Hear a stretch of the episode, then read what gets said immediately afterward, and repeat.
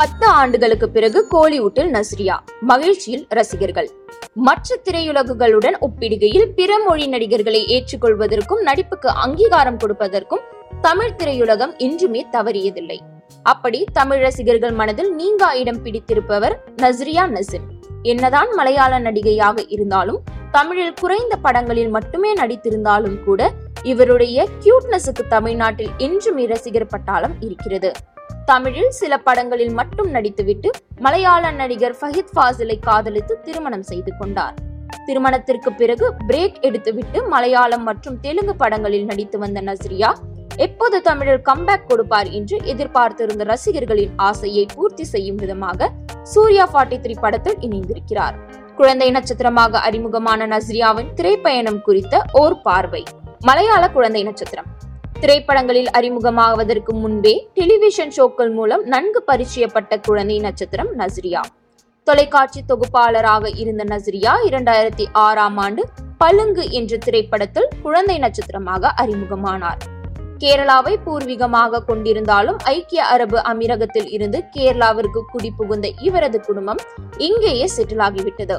இரண்டாயிரத்தி பதிமூன்றாம் ஆண்டு திருவனந்தபுரத்தில் கல்லூரியில் சேர்ந்த நஸ்ரியா படங்களில் பிஸியாகிவிட்டதால் கல்லூரி படிப்பை பாதியிலேயே நிறுத்திவிட்டார். அதன் பிறகு அதே ஆண்டு மலையாளத்தில் வெளியான மேட் டாட் என்ற திரைப்படத்தில் ஹீரோயினாக அறிமுகமானார்.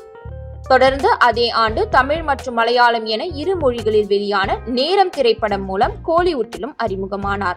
முதல் படமே ஹிட்டானதால் அடுத்தடுத்த வாய்ப்புகள் நஸ்ரியாவை தேடி வந்தன.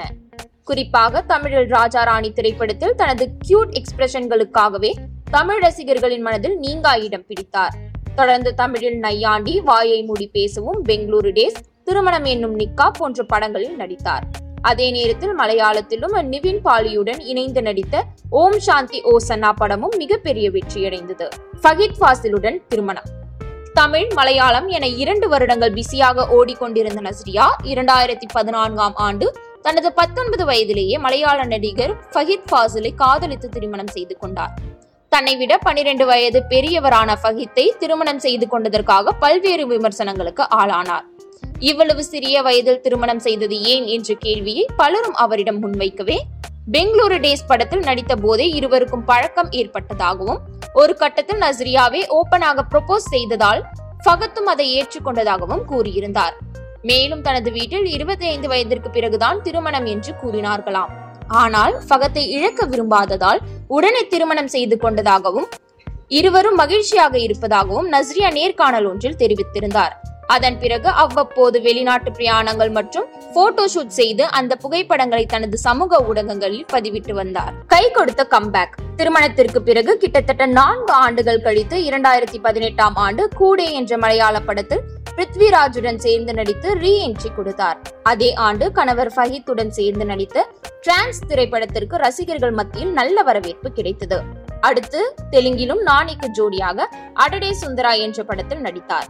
அந்த படமும் இட்டானது இந்நிலையில் தற்போது தமிழில் மீண்டும் ரீ என்ட்ரி கொடுக்க இருக்கிறார்.